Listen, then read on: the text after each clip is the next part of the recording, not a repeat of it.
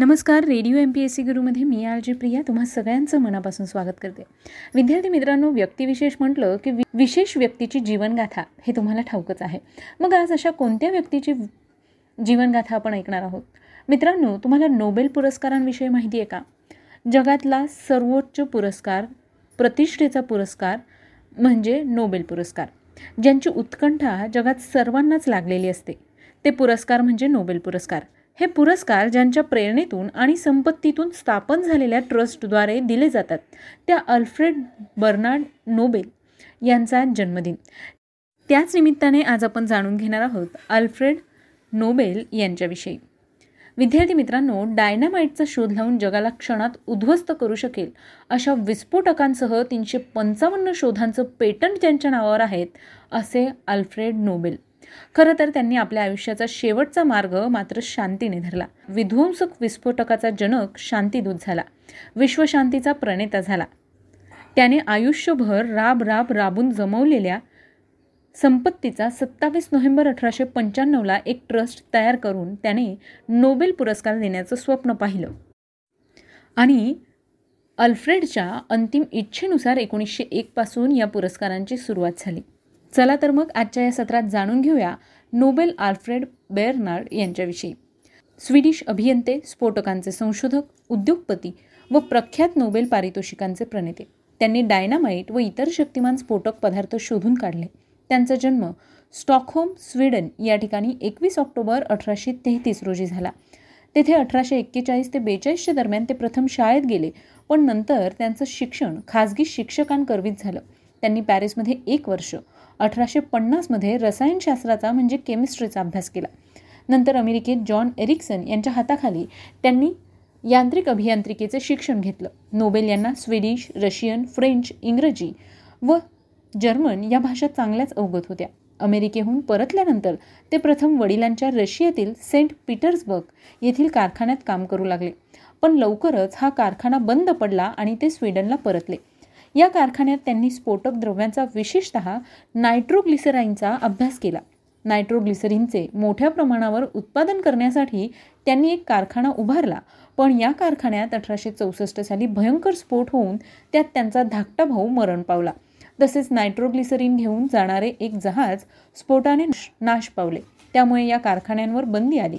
म्हणून त्यांनी सरोवरात नांगरलेल्या जहाजावर हाताळण्यास सुरक्षित अशी स्फोटके बनवण्याचे प्रयोग चालू केले. त्यातूनच डायनामाइट या प्रसिद्ध स्फोटकाचा शोध लागला.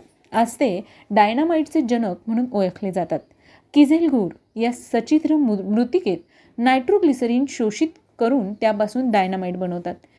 हे हाताळण्यास सुरक्षित असते. या शोधाचे ब्रिटनमध्ये एकस्व म्हणजेच पेटंट अठराशे सदुसष्टमध्ये व अमेरिकेत अठराशे अडुसष्टमध्ये त्यांनी मिळवले. त्यानंतर नायट्रोसेल्युलोज म्हणजेच गन कॉटन व नायट्रोग्लिसरीन यांचा कलील विद्राव कलिले बनवून त्यापासून उत्स्फोटक म्हणजेच ब्लास्टिंग जिलेटिन व गॅलिनाईट हे एक आदर्श स्फोटक द्रव्य त्यांनी अठराशे पंच्याहत्तरमध्ये बनवलं. ते कॉर्डॉईड या स्फोटकाचे पूर्वद्रव्य होतं. याचं पेटंट त्यांनी अठराशे शहात्तरमध्ये मिळवलं. त्यानंतर बॅलेस्टाईट या धूर न होणाऱ्या स्फोटकाचा शोध त्यांनी लावला आणि त्याचं पेटंट देखील अठराशे अठ्ठ्याऐंशीमध्ये मिळवलं. डायनामाईटपेक्षा जास्त शक्तिमान होतं. जी स्फोटके केवळ पेटवल्याने उडत नाहीत त्यांचा स्फोट घडविण्यासाठी उपयोगी पडतील अशा विस्फोटकांचा म्हणजेच डेटोनेटरांचा शोध देखील त्यांनी लावला. तोही स्फोटकांच्या शोधा इतकाच महत्त्वाचा आहे. नोबेल यांनी शोधून काढलेली विस्फोटके तसेच डायनामाइट व उत्स्फोटक जिलेटिन यामुळे खाणकामाच्या उद्योगात फार मोठी क्रांती घडून आली. याशिवाय विद्युत रसायनशास्त्र प्रकाशकी धातुविज्ञान इत्यादी क्षेत्रातही उपयोगी पडेल असे काही संशोधन त्यांनी केले. त्यांनी सुमारे तीनशे पंचावन्न पेटंट मिळवले. अनेक देशात काढलेले स्फोटकांचे कारखाने आणि बाकू तेल क्षेत्राचा व्यवहार यापासून त्यांना अमाप संपत्ती मिळाली. विधायक कार्यासाठी ज्यांचा उपयोग व्हावा अशा शोधांचा दुरुपयोग विनाशक कामासाठी केला जातो हे पाहून त्यांना फार वाईट वाटलं. बहुधा यामुळेच त्यांनी आपल्या संपत्तीचा विनियोग भौतिकी रसायनशास्त्र शरीरक्रिया विज्ञान व वैद्यक साहित्य आणि शांतता यांच्याशी संबंधित अशा मौलिक आणि मानवी हित संवर्धक कार्यासाठी पारितोषिके देण्याकरता व्हावा अशी व्यवस्था मृत्यूपत्रात करून ठेवली. अल्फ्रेड नोबेल हे खरं कवितासुद्धा रचत असत आणि नाटकंसुद्धा लिहित असत. साहित्य रसायनशास्त्र आणि भौतिकशास्त्रात त्यांना रस होताच. याचबरोबर सामाजिक आणि शांततेशी संबंधित घडामोडींमध्ये नोबेल यांना रस होता आणि त्यांची मतं त्या काळासाठी प्रागतिक होती. नोबेल यांनी आपल्या मृत्यूपत्राद्वारे तब्बल सव्वीस पूर्णांक पाच कोटी डॉलर्सची संपत्ती जागतिक पातळीवरचे पुरस्कार स्थापन करण्यासाठी दान केली. त्यांनी त्यांची बहुतांशी संपत्ती या पुरस्कारांसाठी दिल्याने त्यांच्या कुटुंबियांचा तेव्हा नोबेल पुरस्कारांना विरोध होता.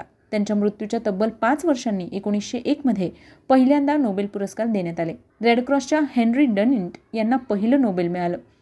भौतिकशास्त्र रसायनशास्त्र वैद्यकशास्त्र साहित्य आणि शांतता या क्षेत्रातील कामगिरीसाठी नोबेल पुरस्कार देण्यात येतात. या सगळ्या क्षेत्रांमध्ये अल्फ्रेड नोबेल यांना प्रचंड रस होता. आधीच्या बारा महिन्यांमध्ये ज्यांनी मानवजातीसाठी अतिशय महत्त्वाचं काम केलेलं आहे अशांचा सन्मान या पुरस्काराने करण्यात येतो. नोबेल यांनी त्यांच्या मृत्यूपत्रात लिहिलं आहे prizes to those who during the preceding year have conferred the greatest benefit to humankind म्हणजेच आधीच्या वर्षभरात मानवजातीसाठी महत्त्वाचं ठरणारं काम करणाऱ्यांना हे पुरस्कार देण्यात यावे. या पुरस्कारांमध्ये स्वीडनच्या सेंट्रल बँकेने एकोणीसशे अडुसष्टमध्ये अर्थशास्त्राच्या पुरस्काराची देखील भर टाकली. पण याला नोबेल पुरस्कार म्हटलं जात नाही. अल्फ्रेड नोबेल यांच्या स्मरणार्थ हा पुरस्कार दिला जातो. मग मित्रांनो सगळ्यात महत्त्वाचं म्हणजे अल्फ्रेड नोबेल यांचं दहा डिसेंबर अठराशे शहाण्णव रोजी निधन झालं. आणि म्हणूनच दहा डिसेंबर रोजीच हे पुरस्कार जाहीर त्यात महत्त्वाचं म्हणजे ज्या क्षेत्रांमध्ये हे पुरस्कार दिले जातात त्या नोबेल विजेत्यांची निवड कशी केली जाते? तर दरवर्षी प्रत्यक्ष क्षेत्रासाठी विजेत्यांची निवड विविध संस्थांद्वारे केली जाते. सहापैकी पाच पुरस्कार विजेत्यांची निवड स्वीडनमध्ये केली जाते तर नोबेल शांतता पुरस्कार विजेत्याची निवड नॉर्वेमध्ये केली जाते. शिक्षणतज्ज्ञ विद्यापीठांचे प्राध्यापक वैज्ञानिक पूर्वीचे विजेते आणि इतर मिळून नामांकन म्हणजेच नॉमिनेशन्स दाखल करतात आणि त्यानंतर त्यातून काही नावं शॉर्टलिस्ट केली जातात. पुरस्कारासाठी विचार करण्यात येत असलेल्या व्यक्तींची यादी नोबेल फाउंडेशनच्या नियमानुसार पुढची पन्नास वर्ष प्रसिद्ध केली जाऊ शकत नाही. पुरस्कार विजेत्यांना लॉरिएट्स असं म्हटलं जातं. प्राचीन ग्रीसमध्ये विजेत्यांना बेल लॉरियल यांच्या पानांनी गुंफलेली डोक्यावर अडकवायची रीत किंवा शिरफेस दिला जाईल त्यावरून लॉरिएट्स हा शब्द आलेला आहे. नोबेल फाउंडेशनच्या नियमानुसार प्रत्येक क्षेत्रात जास्तीत जास्त तीन विजेत्यांची निवड एकाच वर्षी केली जाऊ शकते. अशीही काही वर्ष होती ज्यावेळी हे पुरस्कार देण्यात आले नाही. पहिल्या आणि दुसऱ्या जागतिक महायुद्धादरम्यान हे पुरस्कार देण्यात आले नव्हते. यासोबतच नोबेल फाउंडेशनच्या नियमांनुसार जर एखाद्या वर्षी एखाद्या क्षेत्रात कोणीच जर पुरस्कारासाठी पात्र नसेल तर पुरस्कार दिला जात नाही आणि त्या बक्षिसाचा निधी पुढच्या वर्षासाठी राखून ठेवला जातो. इथिओपियाचे पंतप्रधान ॲबी अहमद यांना दोन हजार एकोणीससाठीचा शांतता पुरस्कार देण्यात आला होता. त्यांनी पुढाकार घेत इथिओपियाच्या एरिट्रियासोबतचा वीस वर्षांपासूनचा लष्करी तिढा सोडवला होता. अण्वस्त्रविरोधी गट असणाऱ्या International Campaign to Abolish Nuclear Weapons अर्थात आयकॅन चळवळीला दोन हजार सतराचा नोबेल शांतता पुरस्कार देण्यात आला. याचबरोबर अमेरिकेचे माजी राष्ट्राध्यक्ष बराक ओबामा यांना देखील दोन हजार नऊमध्ये शांततेसाठीचा नोबेल पुरस्कार दिला दिला गेला. आंतरराष्ट्रीय संबंध सुधारण्यासाठी आणि लोकांमधील सहकार्य भावना वाढवण्यासाठी त्यांनी केलेल्या प्रयत्नांबद्दल त्यांना हा पुरस्कार दिला गेला.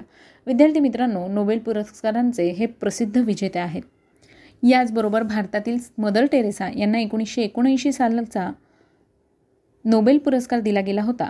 तर रवींद्रनाथ टागोर यांनासुद्धा एकोणीसशे तेरा सालचा साहित्यासाठीचा नोबेल पुरस्कार देण्यात आला होता. हा पुरस्कार मिळवणारे ते पहिले युरोपियन नसलेले साहित्यिक ठरले होते. विद्यार्थी मित्रांनो आत्तापर्यंत ज्या भारतीय व्यक्तींना नोबेल पुरस्कार मिळालेला आहे त्यांची नावं जाणून घेऊया. रवींद्रनाथ टागोर यांना एकोणीसशे तेरा साली साहित्य क्षेत्रातला तर सर चंद्रशेखर व्यंकट उर्फ सी व्ही रमन यांना एकोणीसशे तीस सालचा भौतिकशास्त्रातला नोबेल पुरस्कार दिला गेला. हरगोविंद खुराणा यांना एकोणीसशे अडुसष्ट सालचा वैद्यकशास्त्रातील पुरस्कार देण्यात आला. एकोणीसशे एकोणऐंशीमध्ये मदर टेरेसा यांना शांतता पुरस्कार मिळाला. एकोणीसशे त्र्याऐंशीमध्ये सुब्रमण्यम चंद्रशेखर यांना भौतिकशास्त्राचा. एकोणीसशे अडुसष्टमध्ये अर्थशास्त्रासाठी अमर्त्य सेन यांना तर सर व्ही एस नायपॉल यांना दोन हजार एक सालचा साहित्य क्षेत्रातला व्यंकटरमणन रामकृष्णन यांना दोन हजार नऊ सालचा रसायनशास्त्रातला कैलाश सत्यार्थी यांना दोन हजार चौदाचा शांतता नोबेल पुरस्कार तर अभिजित बॅनर्जी यांना दोन हजार एकोणीस सालचा अर्थशास्त्रासाठीचा नोबेल पुरस्कार एस्थर डिप्लो डुप्लो यांच्यासह देण्यात आला होता. मग मित्रांनो या नोबेल पुरस्कार ज्या व्यक्तींना मिळतं त्यांचं बक्षीस नेमकं काय असतं? तर प्रत्येक नोबेल लॉरिएट म्हणजेच पुरस्कार विजेत्याला तीन गोष्टी मिळतात. नोबेल डिप्लोमा हा प्रत्येक डिप्लोमा म्हणजे मानपत्र. कलाकुसरीचं सर्वोत्तम उदाहरण असतं यासोबतच पुरस्कार विजेत्यांना नोबेल पदक दिलं जातं. प्रत्येक क्षेत्रानुसार याचं डिझाईन वेगळं असतं. शांततेसाठीच्या नोबेल पुरस्कारावर आल्फ्रेड नोबेल यांचं चित्र इतर पदकांपेक्षा थोडं वेगळं असतं. मानपत्र आणि पदक यासोबत विजेत्याला नव्वद लाख स्विडिश क्रोणा म्हणजे सध्याच्या दरानुसार सुमारे सात कोटी पासष्ट लाख रुपयांचं बक्षीस दिलं जातं. एका क्षेत्रात जर एकापेक्षा जास्त विजेते असतील तर हा निधी विभागून दिला जातो. पुरस्कार विजेत्यांना लेक्चर दिल्यानंतर त्यांना हा निधी मिळतो. अल्फ्रेड नोबेल यांच्या स्मृतिदिनी दहा डिसेंबरला पुरस्कार सोहळा स्टॉकहोम आणि ओसले या ठिकाणी पार पडतो. मित्रांनो या अल्फ्रेड नोबेल यांचा जन्मदिन. त्याच निमित्ताने त्यांना विनम्र अभिवादन. तुम्हाला ही माहिती कशी वाटली ते आम्हाला नक्की कळवा. त्यासाठी आमचा व्हॉट्सअप क्रमांक आहे शहाऐंशी अठ्ठ्याण्णव शहाऐंशी अठ्ठ्याण्णव ऐंशी. म्हणजेच eight six nine eight eight six nine eight eight zero चला तर मग मित्रांनो मी आर जे प्रिया. तुम्हा सगळ्यांची रजा घेते. पुन्हा भेटूया उद्याच्या व्यक्तिविशेष सत्रात एका विशेष आणि नवीन व्यक्तीची माहिती घेऊन. तोपर्यंत काळजी घ्या सुरक्षित राहा आणि अर्थातच ऐकत राहा तुमचा लाडका चालता फिरता internet radio radio M P S C Guru stay युन to radio M P S C Guru spreading the knowledge good bye Spectrum Academy